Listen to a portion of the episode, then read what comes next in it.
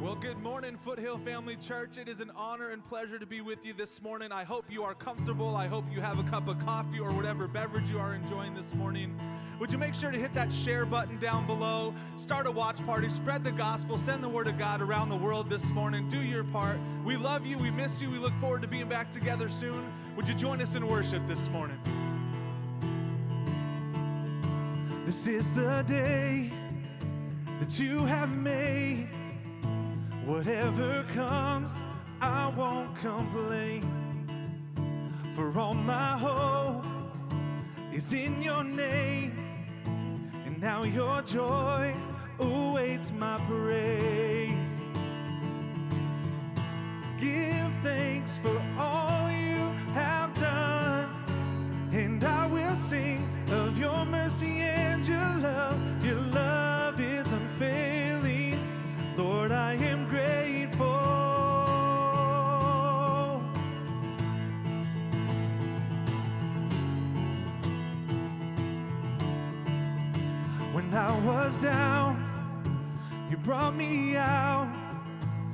set my feet on higher ground.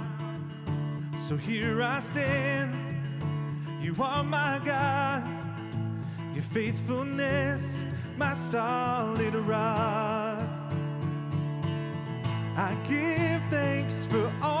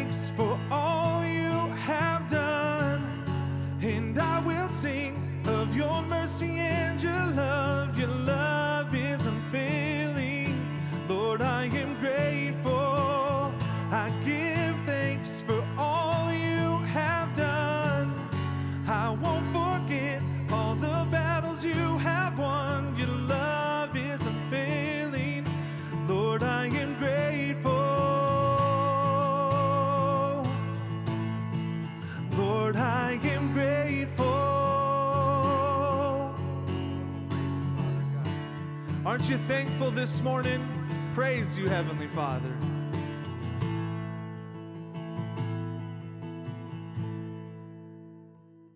Today is the day the Lord has made, and I will rejoice and be glad in it. Amen. That doesn't have any bearing on where you're sitting and watching the service, on whatever's going on, but today is the day that the Lord has made. So rejoice and be glad. Father, we thank you for this time of worship. Thank you that you inhabit the praises of your people, God. And where we go, you go with us.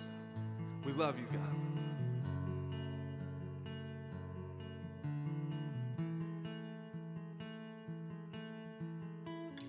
When the ground beneath my feet gives way, and I hear the sound of crashing waves, all my world is washing out to sea. Hidden safe in the God who never moves, holding fast to the promise of your truth. You're holding tighter still to me. Oh, the rock won't move and his word is strong. The rock won't move and his love can't be undone. Oh, the rock won't move and his word is strong. The rock won't move and his love can't be undone. The rock of our salvation.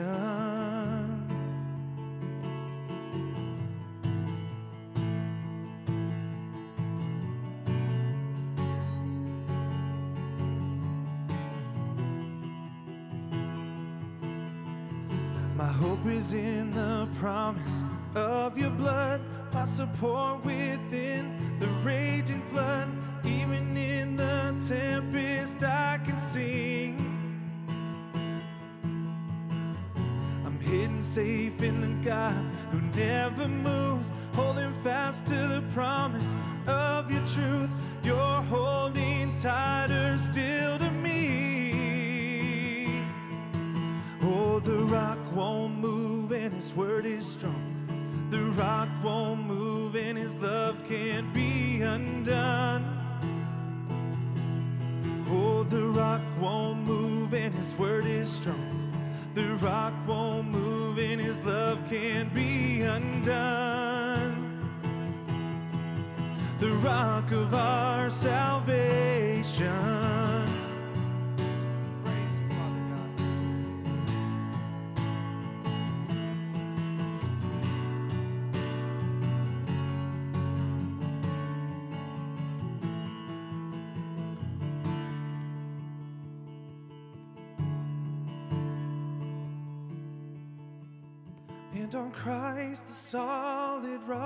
I stand. All other ground is sinking sand. The rock won't move. No, the rock won't move. And when darkness seems to hide his face, I rest in his unchanging grace. The rock won't move. No, the rock won't. And on Christ, the solid rock, I stand. All other ground is sinking sand. The rock won't move. No, the rock won't move. And when darkness seems to hide his face, I rest on his unchanging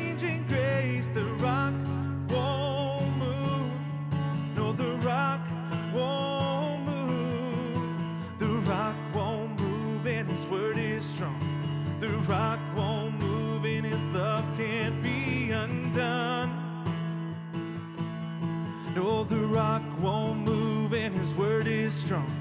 The rock won't move, and his love can't be undone. No, the rock won't move, and his word is strong.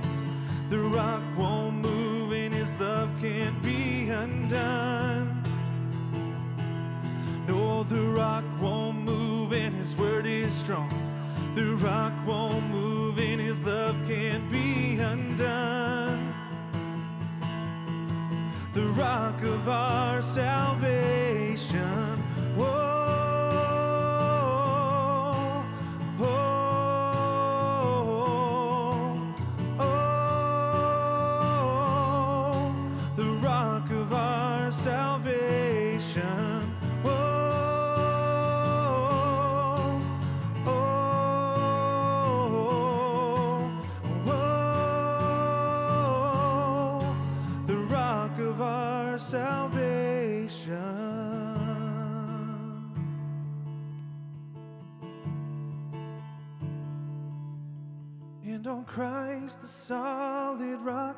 Stand on other ground, sinking sand. The rock won't move.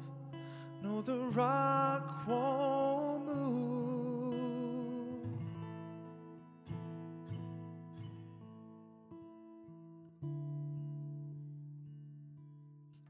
Lord Jesus, we magnify you, the rock of our salvation.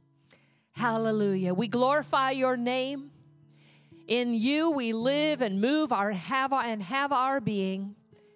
In you we are more than conquerors because of Christ who loves us. Hallelujah. We rejoice today. We thank you. We bless you. Hallelujah. You're the rock of our salvation. Because we're founded on the word of God in times of storm, in times of famine, in times of challenge, we are unmoved. Because we know that you are our rock. You are our fortress, O Lord, in you we trust. Amen. Amen. You know, I have, ever since the Holy Spirit spoke to me, this to my heart probably 10 days ago, I have every day been thanking God, and I want to encourage you to, to thank God that we live in the state of California. I see on social media all the time people are talking about, oh, the state of California, commie California. You know what I say?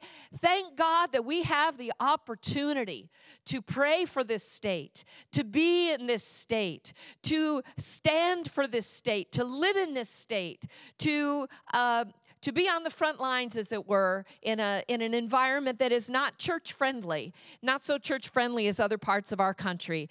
You know, where their darkness is great, the light shines greater. So, um, you know, in the Bible, when the church was persecuted, uh, when the church uh, faced adversity, they rejoiced. They rejoiced in that persecution. They rejoiced in that adversity so that they had the opportunity to, to stand up for the truth, to stand up for the name of Jesus. And so let us do the same. Amen. Hallelujah. So, uh, we re- I rejoice today. Rejoice with me. Amen. We want to invite you to um, uh, share the service or even start a watch party for the service today, as we always um, do encourage you to do so. Um, we want to just let you know a few praise reports that we've gotten from people this week. Um, one uh, family wrote to us and said, uh, well, we spoke with them. Our family is truly blessed. Our business had to close six weeks ago, and we had no income. However, we made some financial decisions at the start of all of this, and it proved to be the leading of the Holy Spirit. All of our needs have been met. Um, they have been surprised. They wrote, go on to writing about how surprised they are is just uh, how much how much peace they have had, how much blessing their family has had. When it looked devastating at the top of this, that they have had peace, they have had blessing in their home with their children, with their family. They even said we have only had one small bit of strife in our home. Now, if you've had more, don't feel bad, but we've had only one small bit of strife in our home, uh, with our family being all together for this past six weeks. We are truly blessed. And then we've also been uh, uh, calling um, people in our church, people who have recently visited our church.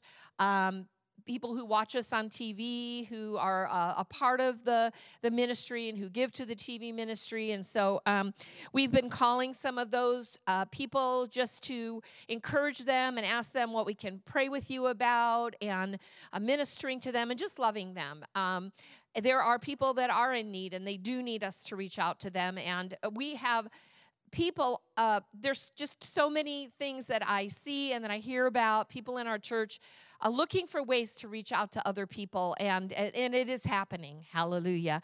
Um, but uh, so one of the people that was calling i'm going to give you a few reports of people that have been calling people um, this last week. Um, and so one lady who it was helping us call she says i love calling and talking to our church family. They are oh dear I can't read my handwriting again. oh dear. Uh, anyway, they are something. I don't know what that word is. Uh, they're, uh, but they're upbeat and they're claiming Psalm 91. I got ministered to when I was the one who was calling to talk to them and endeavoring to pray with people. It was good medicine for me. And um, so another person said, Our church body is doing awesome. Everyone I talk to agrees that it's because we're taught every week to build our lives on the Word of God. There's just an overwhelming gratefulness, and it's everyone's sentiment to everyone that I call. So, you know, I just want to encourage all of us as we know that there are answers there are answers in the word of god. And aren't aren't you just so grateful for the truth of the word that we as a church family share together? Amen? Um, it it has we've just seen god hold people steady in in this time. Um, we want to let you know that uh, this uh, thursday is the national day of prayer. Of course every day is the national day of prayer for us we pray for our leaders every day. We pray for the church every day. The Bible says praying always. But thank God that our nation does recognize the National Day of Prayer. Uh, once a year, and it is this Thursday. And so we just want to let you know that we will be um, at 9 a.m. We will be praying together. You can find that um, on here, right uh, on this Facebook, right here. Uh, we will also send out an email um, to those who don't have social media with a link to that afterward. Um, and then also, I think it's going to be on YouTube. I, I just imagine it will be on all of our social media channels. So 9 a.m. this Thursday. If you can't make it at that time, just come back later and access that and pray then with us at that time. Also, we have had some questions um, this last week. You know, there's a lot of uh, information coming out daily, and sometimes you don't know when you first hear about something if it's accurate or not, so you have to kind of wait a little while to see both the accuracy of it as well as try to decipher what is actually going on because it can be confusing. So we want you to know that we will keep you updated as to changes in any way that we are doing our church services. So we will remain here. Um, doing the live stream from the sanctuary. We will not be doing drive in church. Uh, thank the Lord that that was um, approved, and there are churches now in California who are able to do drive in church. I believe this weekend is the first time. Um, but there are uh, several reasons why we are not doing that. But just know that we will let you know via email, via social media. And for those who don't have either of those, we will call them and let them know when anything changes as to what what we are doing presently okay? Don't worry about it. We will let you know. Um, and then um, just the last thing just as a reminder um, there's information about how to should you need to um, contact us in any way about an emergency, about a need, about a prayer request, the phone number, and there's also an email address at the bottom of your screen. Please contact us. Um, our church family is quite contacting each other, and um, we're endeavoring to do that. Um, but if if something has been overlooked, or you have a need, or you have a prayer request, please contact us there. We want to we want to stand with you. We want to help you in any way that we can. And then also text to give is uh, information is located at the bottom of your screen. We love you so much, and um, our thanks be unto God who always causes us to triumph in Christ. Amen. God bless you.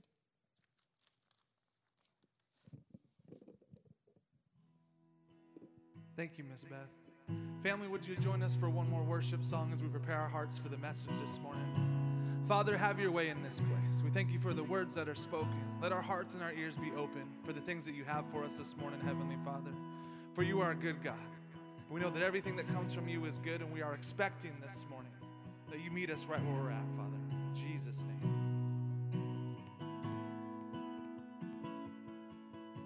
And all that is within me, Lord, will bless your holy name. I live my life to worship you alone. You brought me out of darkness and into your glorious light. Forever I will sing of your great love. Forever I will sing of your great love.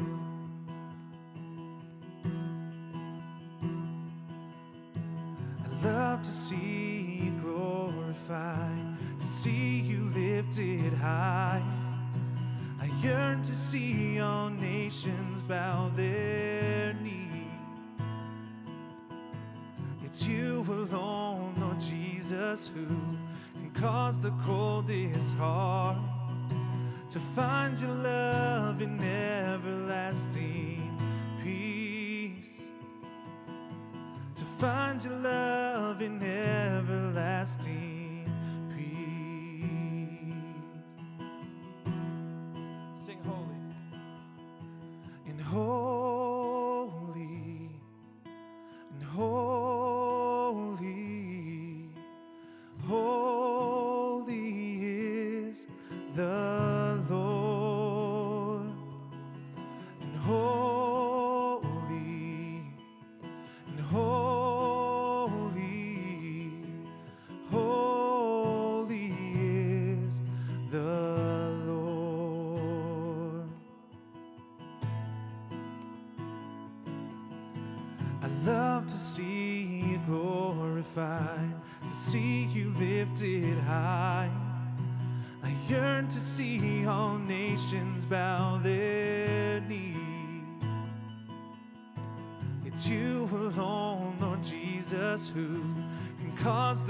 coldest heart to find your love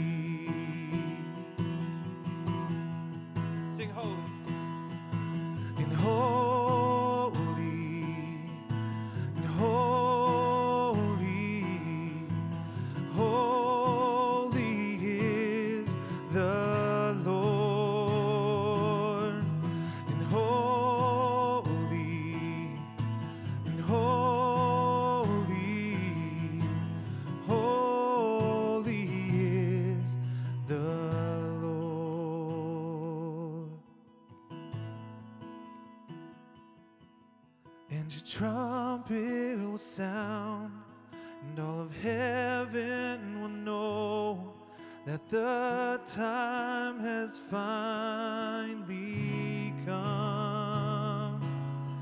For the bride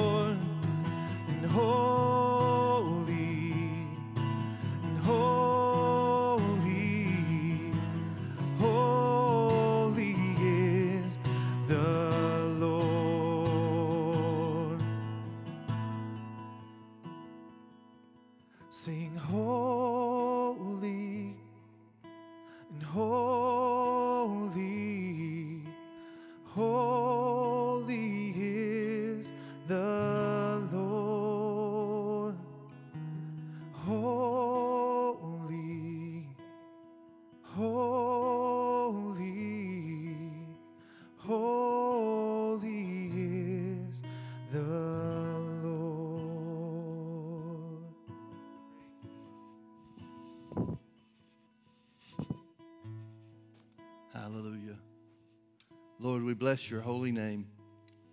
We magnify you as King of kings and Lord of lords. We thank you for your goodness and your mercy, for all the wonderful things that you've done for us, and the even greater things that are yet to be seen. We bless you, Father. We magnify your holy name. Thank you, Father, for an anointing to teach your word. Open the eyes of our understanding, Lord, that we may see and know who we are in Christ. We bless you, Father. We magnify the name of Jesus. Amen. Amen. Amen. Well, good morning, everybody. I'm going to start in Ephesians chapter 6 this morning.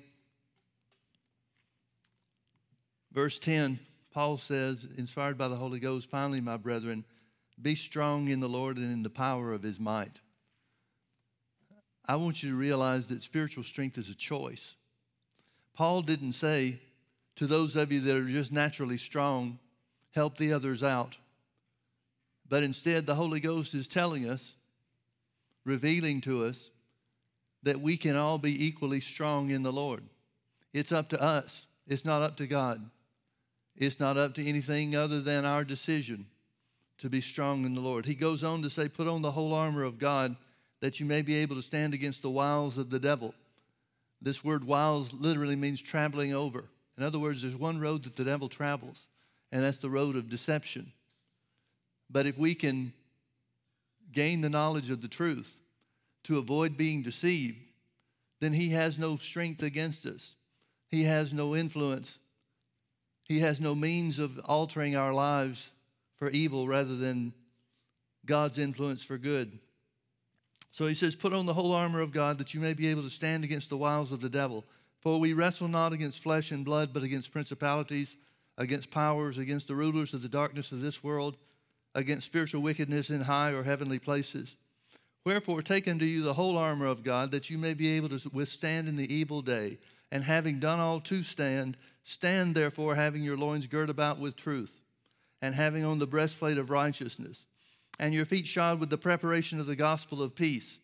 Above all, taking the shield of faith, wherewith you shall be able to quench all the fiery darts of the wicked, and take the helmet of salvation and the sword of the Spirit, which is the word of God, praying always with all prayer and supplication in the Spirit, and watching thereunto with all perseverance and supplication for all saints. You know, from the beginning of this lockdown and this coronavirus situation, I've always, uh, I have consistently sought the Lord to have just the right thing to say at just the right time. And I know that I'm not the only one that does that. Everybody else, every other pastor and every other minister in the body of Christ is trying to have the, the word to say, just the right thing to say at, in, uh, at this time. But to be perfectly honest with you, the Lord hadn't really talked to me about what to say too much. I recognized that at the beginning of this thing, there was this mass hysteria, this, this fear that gripped the country, most of the country at least, about the, the projections and the number of people that were estimated to die and to be hospitalized. And none of that has come to pass. None of that has taken hold. And so as a result, there have been some things that I've been uh, talking about, uh, subjects I've been ministering on to overcome fear and to, to stand against fear. But, folks, we were made for this. The whole reason that Jesus lives on the inside of us, the whole reason that we have the power of God in us and upon us, is for times like this. God's not worried. He's not wringing his hands in heaven wondering how long the lockdown is going to last. And the scripture tells us very specifically and very simply that the, the, the antidote for fear is knowledge. And the knowledge of God, the knowledge of His Word, is the thing that holds us steady when everybody else is coming unglued around us. Here, where Paul says, Be strong in the Lord and the power of His might, he tells us how to do that by putting on the armor of God. Now, how do you put on these things? How do you put on the breastplate of righteousness? How do you put on the gospel of peace? How do you put on the helmet of salvation and the sword of the Spirit? He's talking about gaining knowledge. He's talking about having a knowledge of what these things are, a knowledge of the, the fact that the Word of God is the truth of God. The helmet of salvation is that which keeps our minds because we are stayed on Him and, and thinking about the goodness of God and thinking about what belongs to us. These are the things that, that equip us. These are the things that establish us.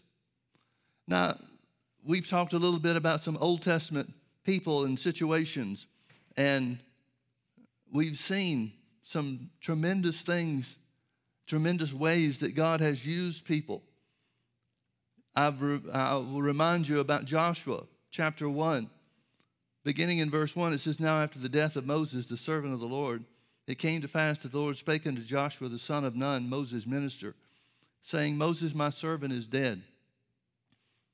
Now therefore arise and go over this Jordan, thou and all this people, unto the land which I do give to them, even to the children of Israel. Every place that the sole of your foot shall tread upon, that have I given you, as I said unto Moses. From the wilderness and this Lebanon, even unto the great river, the river Euphrates, all the land of the Hittites, and unto the great sea going toward the going down of the sun shall be your coast. There shall not any man be able to stand before thee all the days of thy life. As I was with Moses, so I will be with thee. Now, notice that phrase. As I was with Moses, so I will be with thee. God's making a promise to Joshua that he will be with him and enable him and, and equip him for anything and everything that he has for him to do. So as I was with Moses, so I will be with thee. I will not fail thee nor forsake thee. Be strong and of good courage. For unto this people shalt thou divide for an inheritance the land which I swear unto their fathers to give them. Only be thou strong and very courageous, that thou mayest observe to do according to all the law, which Moses my servant commanded thee. Turn not from it to the right hand or to the left, that thou mayest prosper whithersoever thou goest. This book of the law shall not depart out of thy mouth, but thou shalt meditate therein day and night, that thou mayest observe to do according to all that's written therein. For then thou shalt make thy way prosperous, and then thou shalt have good success. Have not I commanded thee? Be strong and of good courage. Be not afraid, neither be thou dismayed. For the Lord thy God is with thee whithersoever thou goest. Notice the number of times that God says he'll be with Joshua. Now, the whole instruction that God gives to Joshua can be sum, summed up in two different things. First of all, he says, Don't yield to fear. Whenever he tells him to be strong and of good courage, he's simply saying, Don't yield to fear. Don't let fear overtake you. He doesn't say fear won't be present, but he says, Don't give in to it. Don't yield to fear.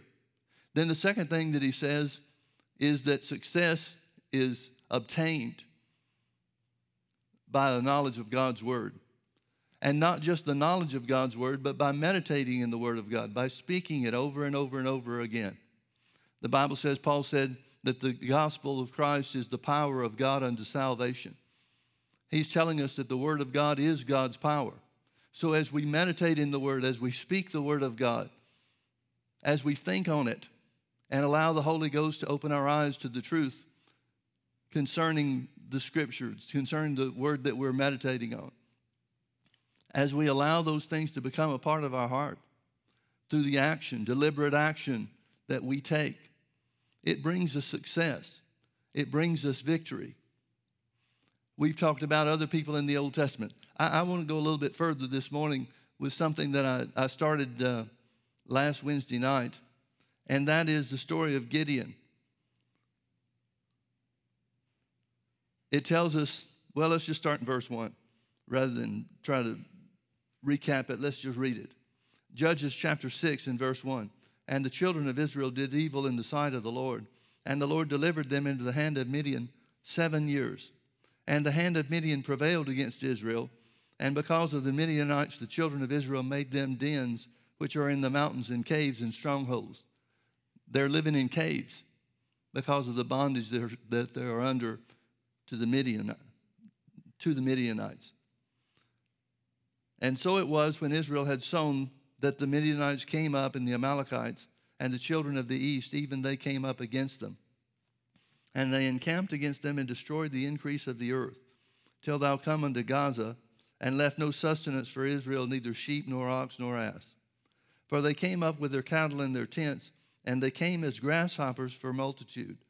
For both they and their camels were without number, and they entered into the land to destroy it. And Israel was greatly impoverished because of the Midianites and the children of Israel cried unto the Lord. And it came to pass when the children of Israel cried unto the Lord because of the Midianites, that the Lord sent a prophet unto the children of Israel, which said unto them, Thus saith the Lord God of Israel I brought you up from Egypt, and brought you forth out of the house of bondage. And I delivered you out of the hand of the Egyptians, and out of the hand of all that oppressed you, and drove them out before you, and gave you their land. And I said unto you, I am the Lord your God Fear not the gods of the Amorites in whose land you dwell, but you have not obeyed my voice. And there came an angel of the Lord and sat under an oak which was in Ophrah, that pertaineth unto Joash the uh, Abiezrite, maybe. And his son Gideon threshed wheat by the winepress to hide it from the Midianites. And the angel of the Lord appeared unto him and said unto him, The Lord is with thee, thou mighty man of valor. Now, let's make a couple of comments before we go further. Where it says that, that uh, Gideon threshed wheat by the winepress to hide it from the Midianites. It's saying, well, one minister that I'm aware, uh, acquainted with, said of this phrase, threshing wheat by the winepress would be the equivalent of trying to play golf in a closet. There's just no room for what he's trying to accomplish. He's afraid of the Midianites, and that's why he's doing things in secret and in close quarters. But the Lord appears to him and said, The Lord is with thee, thou mighty man of valor. Now remember that God said to Joshua, As I was with Moses, I'll be with thee. No man shall be able to stand before thee all the days of thy life. Here, God's making the same promise to Gideon, or stating the same fact, really. He says, The Lord is with thee, thou mighty man of valor. Now, Gideon sure doesn't look like a mighty man of valor, does he? He's threshing wheat in secret to try not to, to try to stay off the Midianites' radar. He's trying not to be found out. But the Lord says to him, The Lord is with thee, thou mighty man of valor. Now notice Gideon's mindset. Let's see who Gideon really is. And Gideon said unto him, O my Lord, if the Lord be with us, then why is this all this befallen us? And where be his miracles which our fathers told us of, saying, Did not the Lord bring us up out of Egypt? But now the Lord has forsaken us and delivered us into the hands of the Midianites. And the Lord looked upon him and said, Go in this thy might, and thou shalt save Israel from the hand of the Midianites. Have not I sent thee? I want you to notice that God completely ignored Gideon's complaints. If the Lord is with us, he says, then where are all the miracles? If the Lord is with us, why did he let this happen? Gideon and the children of Israel are living in some pretty difficult circumstances they're being oppressed and they're experiencing a forced famine. When it tells us that Midian, the Midianites and the Amalekites too, brought their animals to ravage the land, to eat up the fruit thereof that would be for the benefit of the, uh, to feed the children of Israel. So they're under some pretty extreme circumstances, forced poverty by the Midianites, and the Amalekites are helping as well. Verse 14 But the Lord looked upon him and said, Go in this thy might, and thou shalt save Israel from the hand of the Midianites. Have not I sent thee? And he said unto him, O my Lord, wherewith shall I save Israel? Behold, my family is poor in Manasseh, and I am the least in my father's house. Now he's coming up with what we will identify as his attitude toward himself. He says, I'm not worthy of this. I'm not capable of this. I can't do this. I'm from the wrong family and I'm the least in that family. But the Lord said unto him, Surely I will be with thee. Surely I will be with thee. You know, folks, there is no promise in the Bible that's more consistently made, statements more consistently made than the one where God says, I am with thee and I will never leave thee nor forsake thee. Over and over and over again, the Bible tells us that God is with us. He's on our side. He will never leave us. So the Lord said unto him, Surely I will be with thee, and thou shalt smite the Midianites as one man. And he said unto him, If, if now I have found grace in thy sight, then show me a sign that thou talkest with me. Depart not hence, I pray thee, until I come unto thee and bring forth my present, and set it before thee. And he said, I will tarry until thou come again. And Gideon went in and made ready a kid and unleavened cakes of an ephah of flour the flesh he put in a basket, and he put the broth in a pot, and brought it out unto him under the oak, and presented it. And the angel of God said unto him, Take the flesh and the unleavened cakes, and lay them upon this rock, and pour out the broth. And he did so. Then the angel of the Lord put forth the end of the staff that was in his hand, and touched the flesh and the unleavened cakes. And there rose up a fire out of the rock, and consumed the flesh and the unleavened cakes. Then the angel of the Lord departed out of his sight. And when Gideon perceived that he was an angel of the Lord, Gideon said, Alas, O Lord God, for because I have seen an angel of the Lord face to face. He's thinking he's going to die. This is not a guy that's operating from a solid foundation, from a, a, standpoint of truth or a knowledge of the truth.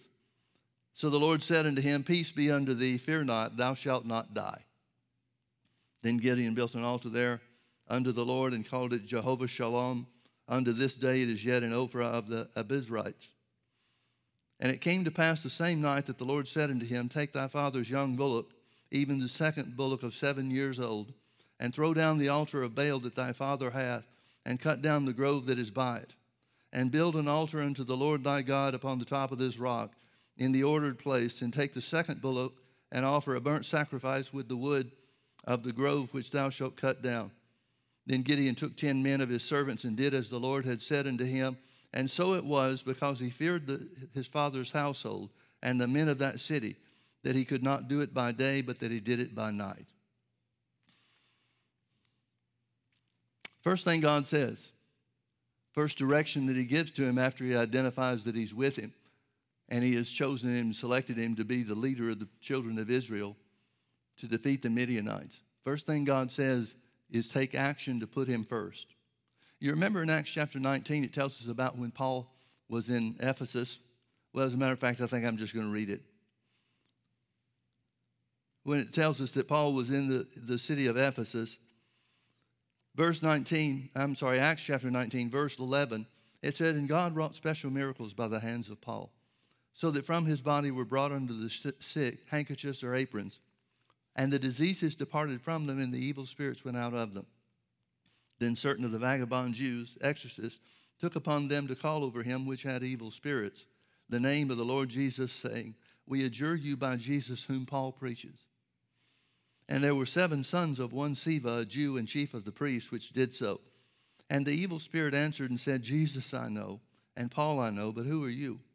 And the man in whom the evil spirit was leaped on them and overcame them and prevailed against them so that they fled out of that house naked and wounded. And this was known to all the Jews and the Greeks also dwelling at Ephesus. And fear fell on them all, and the name of the Lord Jesus was magnified. Now, if we went back a little bit further than where we started, we'd see that Paul has been in Ephesus and stays there uh, for a period of time that's about three to three and a half years. And it tells us that the word of God went forth so freely and so completely that all of Asia had heard the word from that one mission station in the city of Ephesus. So it tells us that there was a great work of God that was taking place and a great work of God that was going forth being done. Then in verse 11, God wrought special miracles by the hands of Paul. He sets people free, he heals them and delivers them from demonic oppression by laying his hands on handkerchiefs and aprons and transferring those cloths or leather goods to the people. And when they do that, when these things are laid upon the people, the healing power of God, the delivering power of God flows into them and sets them free. So here's a great revival, the greatest revival of anything that we have record of in the, uh, the book of Acts. But notice what it happens after these seven sons of Sceva try to operate on Paul's knowledge of, of Jesus rather than a relationship with God on their own. Verse 17, and this was known to all the Jews and the Greeks also dwelling at Ephesus. And fear fell on them all, and the name of the Lord Jesus was magnified. Notice verse 18, and many that believed came and confessed and showed their deeds. They're believers, they're Christians. But notice what else is going on in their lives. Many that believed came and confessed and showed their deeds. Many of them also, which used curious arts, brought their books together and burned them before all men. And they counted the price of them and found it 50,000 pieces of silver. We don't know exactly how much money that is, but it's millions of dollars. Well, what are the people doing with those things in their houses anyway? It says they're believers. That means they've made Jesus the Lord of their life. They've believed in him. They've entered into the family of God. But look at the other stuff they have mixed in with their Christianity. They're worshiping other gods alongside of worshiping God. They're believing and sacrificing to other gods along with their commitment to Christianity. But finally, the, through this action, through this experience, where the power of God is shown to be greater than the power of the devil, it tells us that spurred in them, that sparked something in them to get rid of everything else in their lives and trust God as the one true God, to worship and follow Jesus and Him alone. Notice the result in verse 20. It says, So mightily grew the word of God and prevailed. So mightily grew the word of God and prevailed. When they got rid of everything else, when they cleared their lives of every other thing and put God first and kept Him first, that's when the Word of God began to prevail in their lives. When they acted on the Word, when they stood on the Word, when they chose to do what the Word says to do, instead of mixing it up with other false idols and, and idol worship and other things like that. When they did that, that's when the Word of God began to prevail in their lives. You remember also in John chapter 8, in verse 31, then Jesus said to those Jews which believed on him, These are believers. They've accepted him as the Messiah. The Bible tells us that there were a lot of the, uh, the priesthood that even though they couldn't be vocal in public about their allegiance to Jesus, that they believed on him, that they accepted him as the Messiah. So then Jesus said to those Jews which believed on him, If you continue in my word, then are you my disciples indeed. And you shall know the truth, and the truth shall make you free. You shall know the truth, and the truth will make you free. Well, what kind of freedom is he talking about? They're already free from spiritual death because they've believed and accepted Jesus as the Messiah. They certainly can't confess him as their Lord yet because he hasn't done the work on the cross.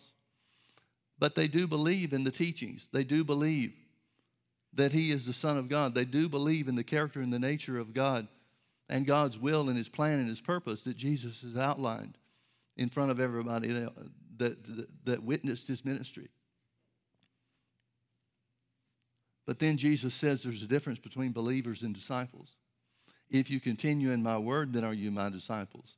Not just give your heart to Jesus, but if you continue in my word, then are you my disciples.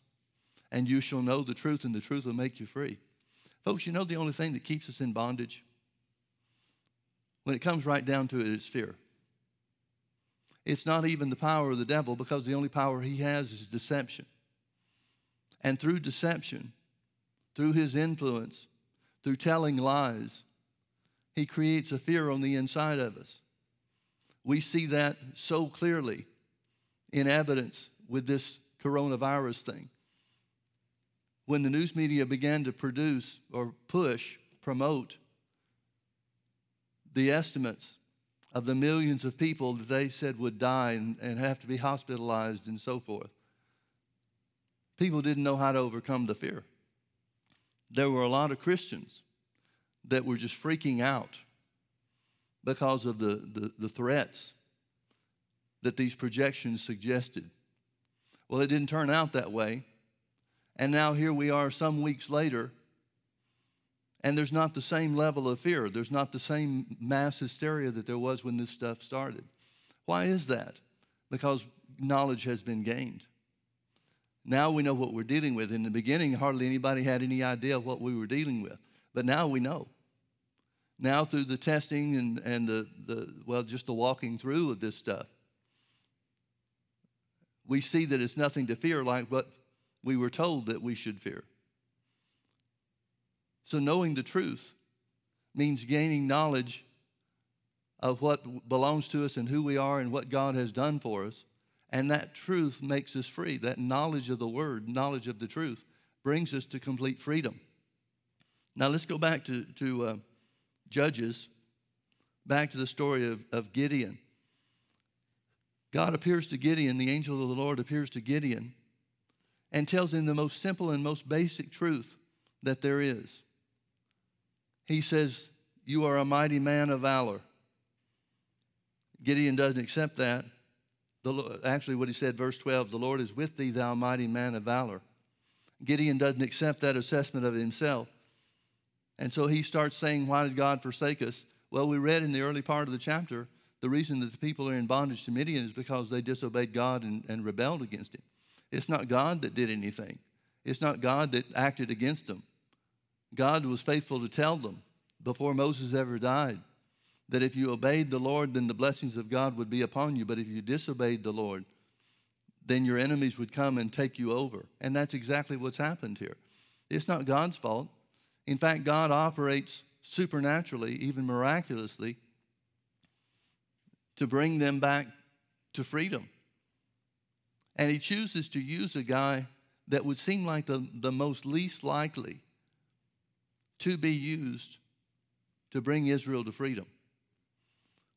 His attitude about himself, his opinion about himself, is not anything that we would expect a leader to have. He's complaining because of the miracles of Egypt that God did concerning Egypt have not been done with them to deliver the, uh, them from the Midianites. And so the Lord tells him just very simply, Go in this thy might. I wonder what kind of might Gideon thought he had just from the fact that the angel of the Lord told him that God was with him and called him a mighty man of valor.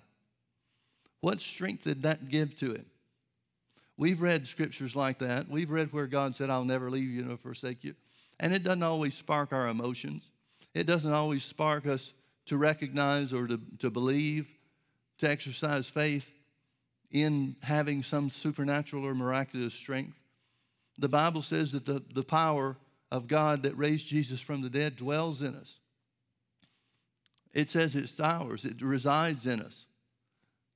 Well, we don't, as a natural thing, as a normal thing, we don't walk around and say, we have great strength. I'm sure feeling strong today because I read that the Lord is with me. I wonder what impact it had on Gideon. It doesn't seem to have much of an impact on him at all.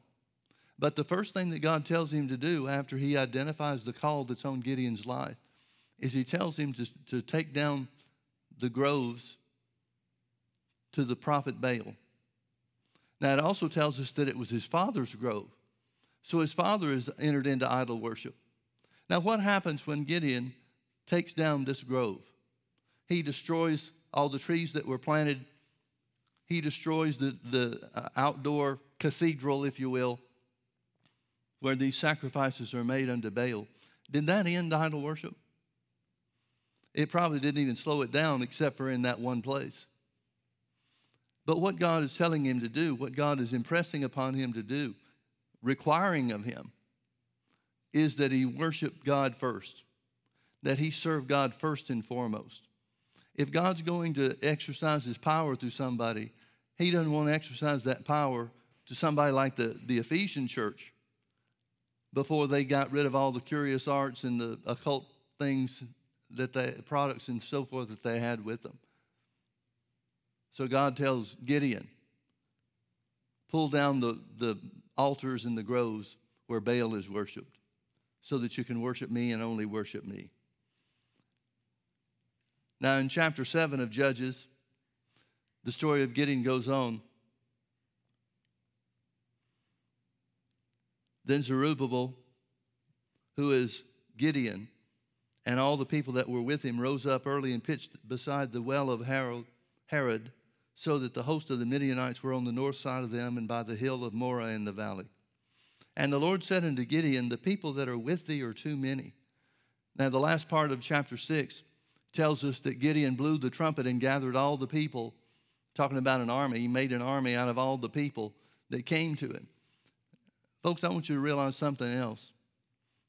Gideon was not somebody in his own eyes or in anybody else's eyes at that point in time that they would be willing to follow him, that they would be willing to accept him as their leader.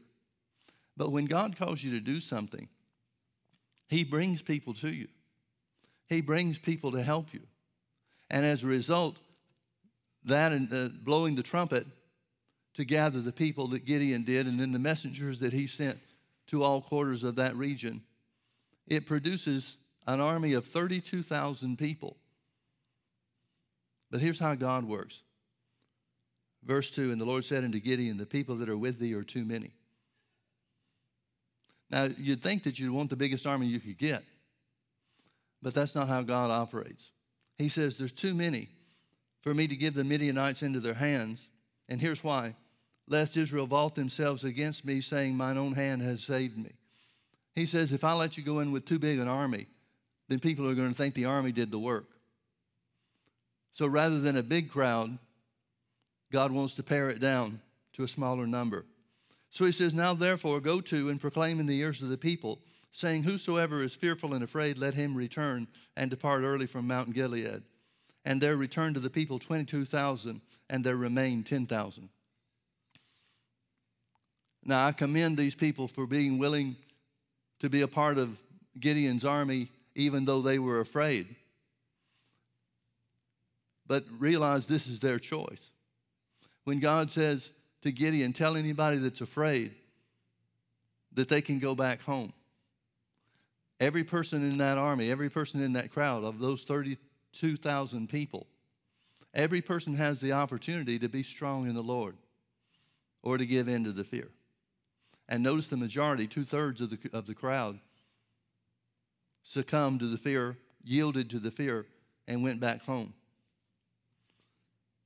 So it says, There returned to the people 22,000, and there remained 10,000. And the Lord said unto Gideon, The people are yet too many. Bring them down under the water, and I will try them for thee there. And it shall be that of whom I say unto thee, This shall go with thee, the same shall go with thee. And of whomsoever I say unto thee, This shall not go with thee, the same shall not go.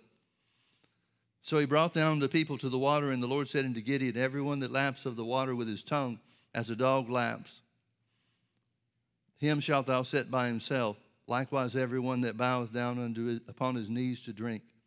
And the number of them that lapped, putting their hand to their mouth, were three hundred men, but all the rest of the people bowed down upon their knees to drink water.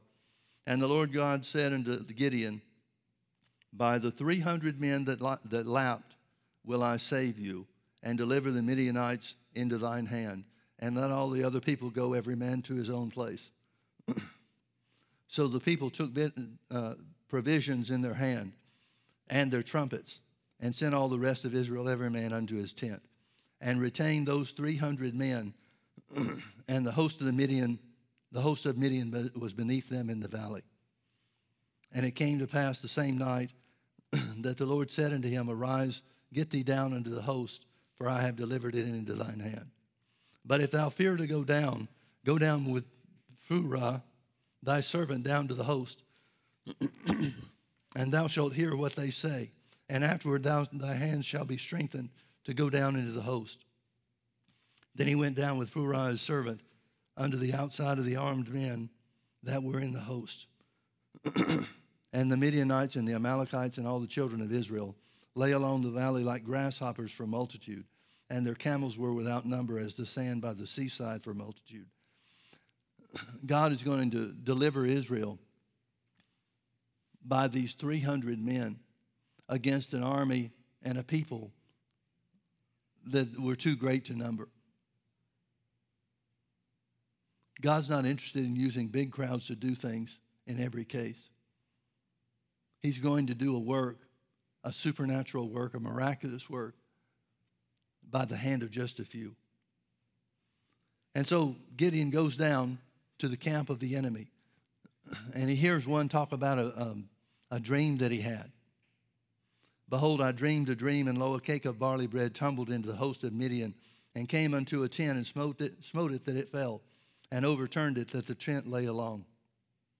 And his fellow answered and said, This is nothing else except this, uh, the sword of Gideon, the son of Joash, a man of Israel, for unto his hand has God delivered Midian and all the host. And it was so when Gideon heard the telling of the dream and the interpretation thereof that he worshiped and returned to the host of Israel and said, Arise, for the Lord has delivered unto your hand the host of Midian. Folks, we all we have a tendency to look at ourselves and look at our situation and say the enemies of God are much greater than we are. What can we possibly do? But God has already put the fear of Midian, uh, the fear of Gideon, into the heart of the Midianites. He's given them dreams and identified through those dreams that they're, will be defeated and conquered by Gideon. How do they even know Gideon at this point? He hasn't done anything. He's gathered an army, and then at God's direction has pared it down to 300 people. But how would they have any knowledge of Gideon whatsoever at this point? But they hear the dream. Gideon hears the dream, and it encourages him. God's not trying to keep you from knowing what's, uh, what's ahead God's not trying to keep you in the dark about His work. He's willing to show us, to reveal to us the things that the enemy is doing, but also the fear that the enemy has against the church or of the church. I, I think one of the great things that's, that, um, uh, that's going to happen when we get to heaven is that we'll have an opportunity to see that when God was at work, the devil was shaking in his boots, so to speak. The devil was more afraid of us than we should have ever been afraid of him. So Gideon takes these 300 men, divides them into three groups of 100. He gives them an empty pitcher and a trumpet. Inside that empty pitcher is a light, a little oil lamp. And so Gideon very simply tells the other 200 when you see me blow the trumpet, then you blow the trumpet. When you see me break the jar that's holding the lamp, you do the same thing. so here's 300 people surrounding this multitude, this group of people that couldn't be numbered. That means there's space between each one in order for them to encircle or uh, encircle the camp of the Midianites. So the time comes. Gideon blows the trumpet and breaks the jar in his hand. And the rest of the hundred of his men do that. And then the 200 that were part of the army do the same thing. And it so frightened the enemies of God, the enemies of Israel, that they began fighting against themselves. Gideon, nor his 300 man army even has to do anything. The enemy destroys themselves from within because of their own fear. Now, when the Bible tells us in the examples that we use from the scripture and the stories that are given to us, so often the devil tries to make us afraid, but he's operating in a lot greater fear than we are. He puts up a false front to tell us what he's going to do to us and how terrible it's going to be. But he's the one that's really afraid because he knows God's with us. He knows that God is on our side. Gideon becomes a mighty man of valor, just like God said that he was, by acting on the most basic and simple truth. The revelation that God gives Gideon is a very simple revelation, and that is, I'll be with you. Folks, that phrase, I will be with you, carries so much more than we give it credit for. You remember Acts 10:38, how God anointed Jesus of Nazareth with the Holy Ghost and power, who went about doing good and healing all that were oppressed of the devil, for God was with him. God being on our side, God being with us, is the power of God at our disposal. He that has offered up Jesus, the very best that he had, how shall he withhold any good thing from us? So we see Gideon becomes a part of the Hero Hall of Fame. The only thing we know about Gideon's life is this one battle that he fights. But he becomes a man of great faith, according to Paul's identification and including him in, the, in Hebrews 11. I'm going to read to you from Psalm 107, verse 17. This is a picture of Israel when Gideon delivered them. Fools, because of their transgression and because of their iniquities, are afflicted. Israel came under the bondage of the Midianites because of their own rebellion against God. Their soul abhorreth all manner of meat, and they draw near unto the gates of death. Well, they're not reading the word, they're not worshiping God, They've turned to Baal worship and worshiping other idols. So their soul is abhorring all manner of meat, even as it is written here. But verse 19, it says, Then they cry unto the Lord in their trouble, and he saves them out of their distresses.